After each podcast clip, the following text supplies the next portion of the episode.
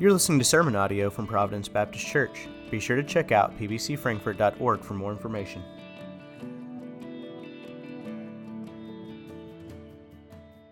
If you have a Bible, if you turn to Hebrews 12, Hebrews 12, 22 through 24, we're going to really primarily focus on verse 24, but I want to read uh, beginning verse 22 to, to get the context, the setting of, of what we're dealing with today. And uh, a couple years back, we went through Hebrews as a book, uh, and some of you remember that long journey through Hebrews. Um, and when I went back to look to see what I had, uh, how I had dealt with this passage, uh, it, it kind of worked out perfectly because when I dealt with this section um, when we were working through Hebrews, I really did not focus a lot on verse 24. I focused on the surrounding verses of it. And so, even if you were here for our Hebrews journey, um, today will be some uh, different, newer uh, information, I think, from the scriptures for you uh, as we go back. Hebrews 12, 22 through 24. This is, uh, this is immersed in a section of, of Hebrews 12 where the writer is really just calling upon the reader to listen to God to hear the voice of God and to, uh, to get them to understand the importance of acknowledging God and what He has done for us. And he says this uh, in, in, contrast to the previous verses where he talks about that they came to a, a mountain that uh, had fire and darkness and gloom and they, they had to shrink back under God's presence and so forth. He says this beginning verse 22. Now you have come to Mount Zion to the city of the living God, the heavenly Jerusalem, and to countless thousands of angels in a joyful gathering. You have come to the assembly of God's firstborn children whose names are written in heaven. You have come to God Himself, who is the judge over all things. And you have come to the spirits of the righteous ones in heaven who have now been made perfect. You have come to Jesus, the one who mediates the new covenant between God and people and to the sprinkled blood which speaks of forgiveness instead of crying out for vengeance like the blood of Abel we have this comparison contrast here in verse 24 of this, this blood that he calls it the sprinkled blood. Some of your translations say things like the blood of sprinkling, but it's a contrast comparison between this blood that Jesus offered and the blood of Abel. And so, if you're unfamiliar with Abel or the story, I want to just kind of bring that as a background today before we get too far into this. Um, what is the significance of Abel in the Bible in this passage? Abel was, of course, one of two boys born to Adam and Eve, the other one being Cain. And in Genesis 4, verse 4, it tells us that Abel, as a, as a sheep herder, brought the first fruits, the best portions of his sheep, of his flock, before the Lord. And it says the Lord accepted his gift. So long before we get into uh, Exodus and Leviticus and Deuteronomy and this, this instituting of this sacrificial system in the Old Testament, long before that, they begin to bring offerings before the Lord. And there's no, there's no understanding here from the scripture that Cain or Abel were bringing these offerings as offerings for sin or offerings for atonement, but that they were simply uh, almost like a, an honoring of God with these. And so the Lord accepts Abel and his gift. Cain, on the other hand, who was one who tended to the fields, he brings also a portion of his harvest, but he brings it rather haphazardly. Doesn't choose the choicest, doesn't choose the best. Just sort of, if you if you want to envision it this way, it's like he's going to uh, to go to offer these things to the Lord, and he just kind of pulls what he can as he's going, and just kind of throws it uh, at the feet of the Lord symbolically. And the Lord does not accept Cain's offering. This makes Cain angry, and he ends up killing his brother. And in Genesis 4:10, the Lord says this to Cain, "What have you done? Listen, your brother's blood cries out to me from the ground." If you've grown up in church or if you've been in church a while in your adult life, you've likely heard that Abel's blood cried out for vengeance or for revenge for his death. Yet in Genesis 4:10 it doesn't state anything of that nature. It simply says the Lord simply says your brother's blood cries out for me from the ground. So where do we get this idea that Abel's blood is crying out for vengeance? Well, we get it really throughout the remainder of the scriptures.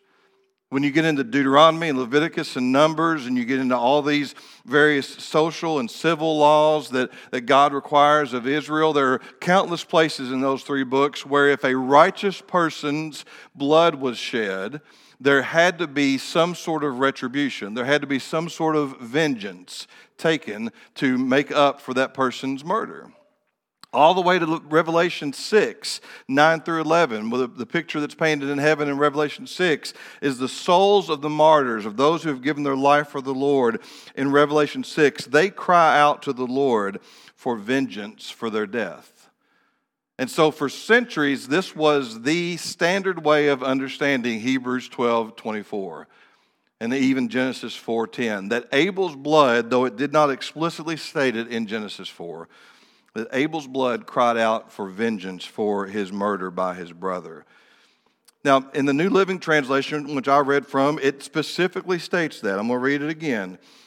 You have come to Jesus, the one who mediates the new covenant between God and people, and to the sprinkled blood, which speaks of forgiveness instead of crying out for vengeance like the blood of Abel.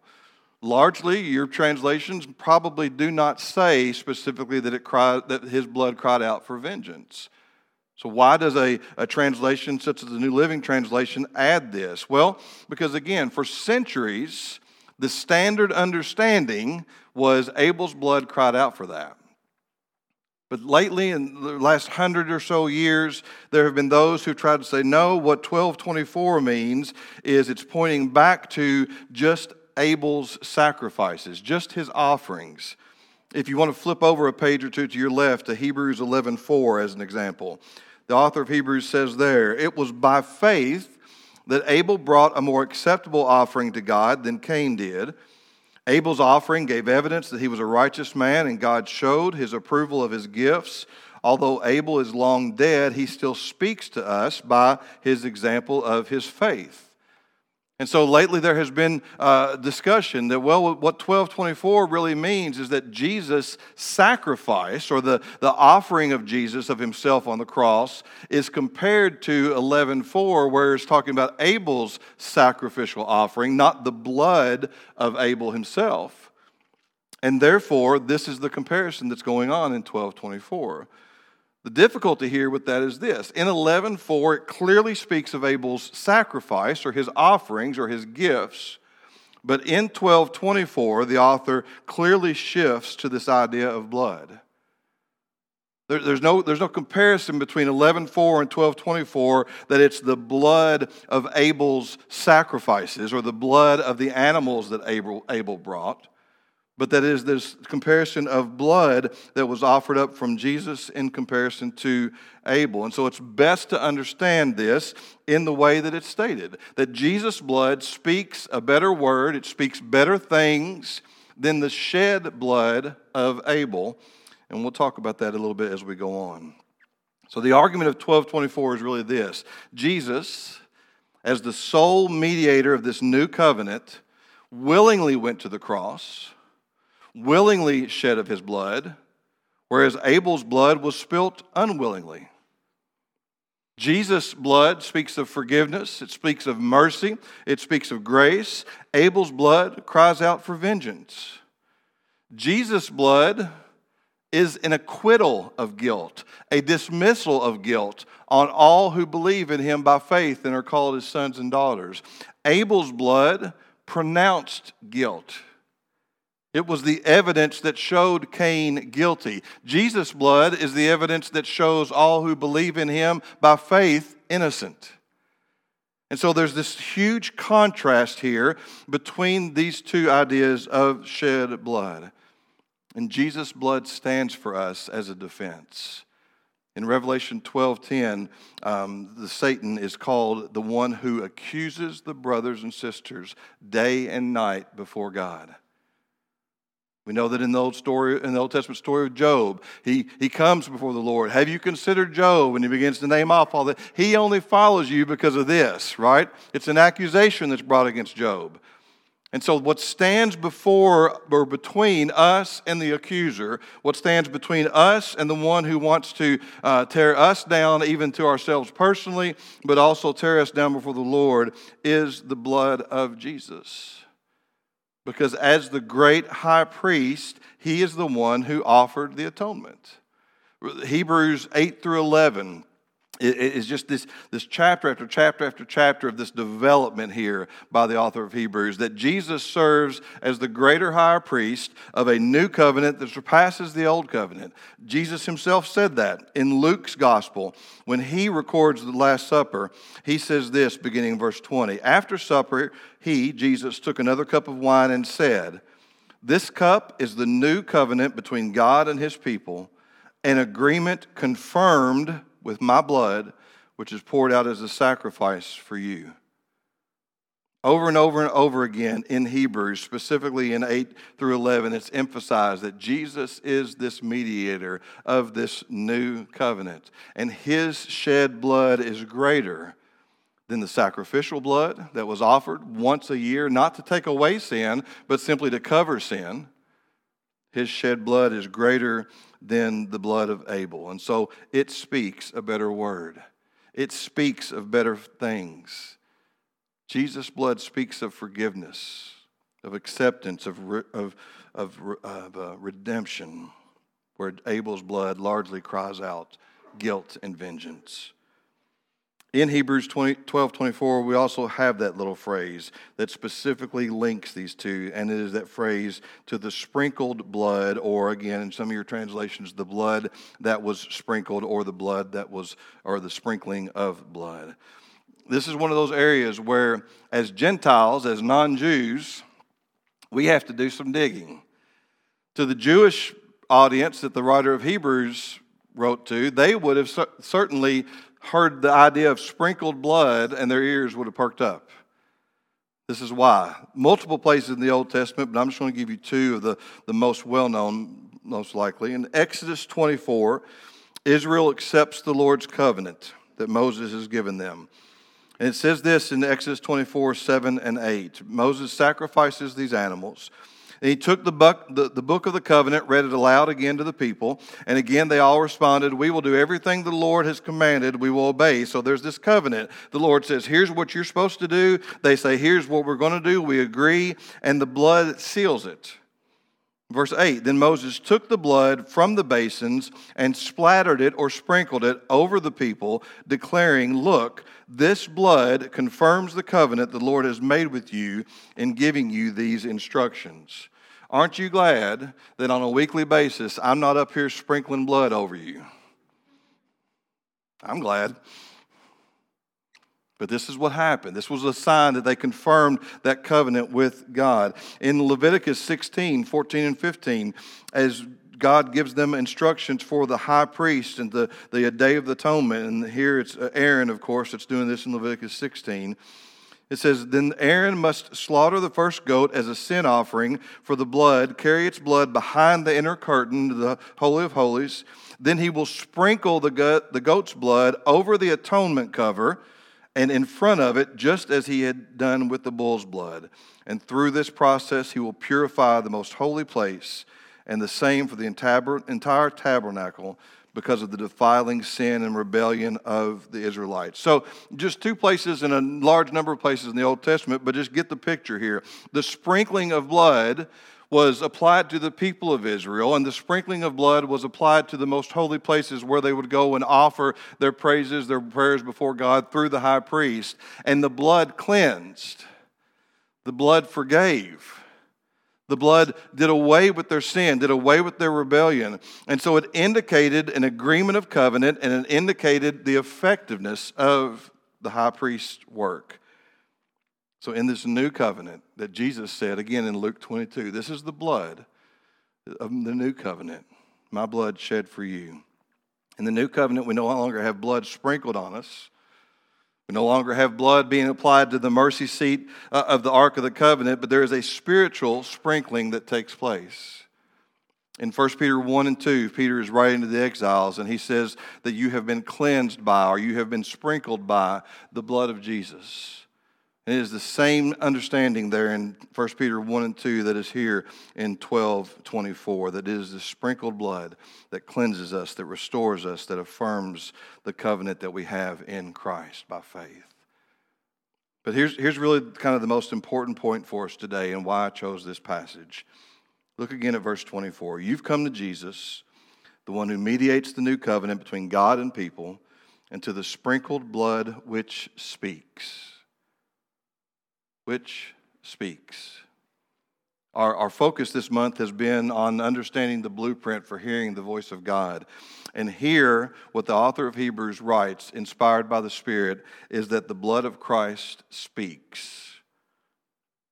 It's, it's interesting and important to note that here, this word that is translated speaks is a present tense word, which means it's not something that was done once, and it's not something that was done in the past, and it's not something that only had a short shelf life. It is that his blood, even still today, speaks.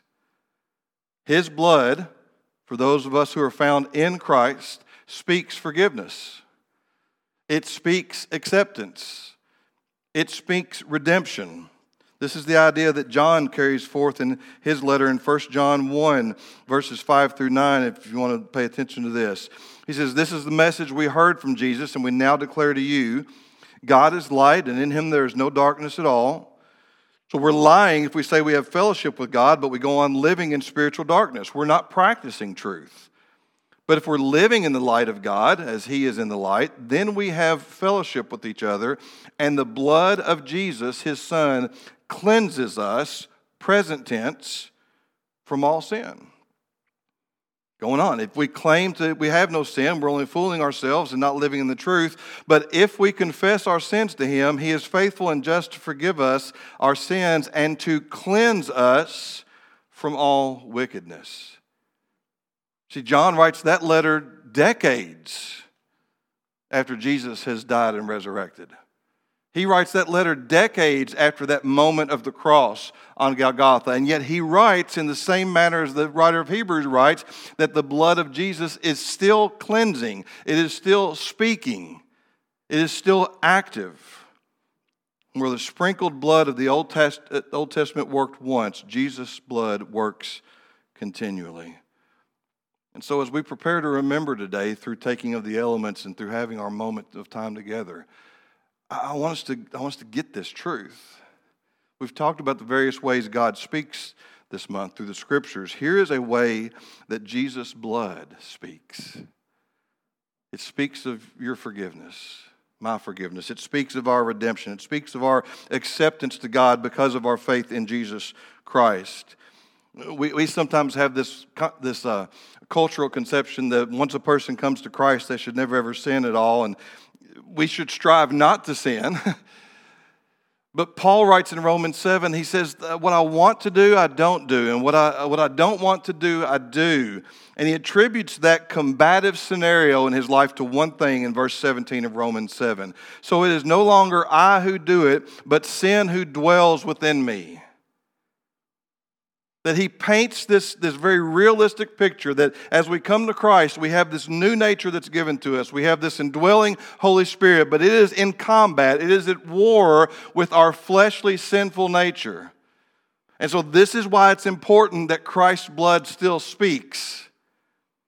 Because when I'm in that battle and you're in that battle of I don't want to do this, but I do it, I want to do this, but I don't and when we lose that battle, Christ's blood speaks. His blood speaks forgiveness.